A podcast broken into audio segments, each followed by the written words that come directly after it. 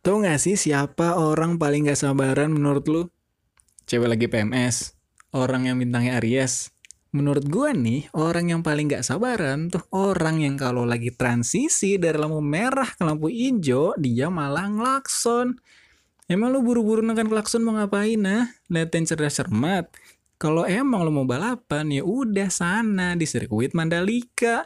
Gak usah nungguin di jalan raya. Lagian di balapan motor GP juga nih, gue nggak pernah tuh denger ada yang klakson pas ganti lampu merah ke lampu hijau.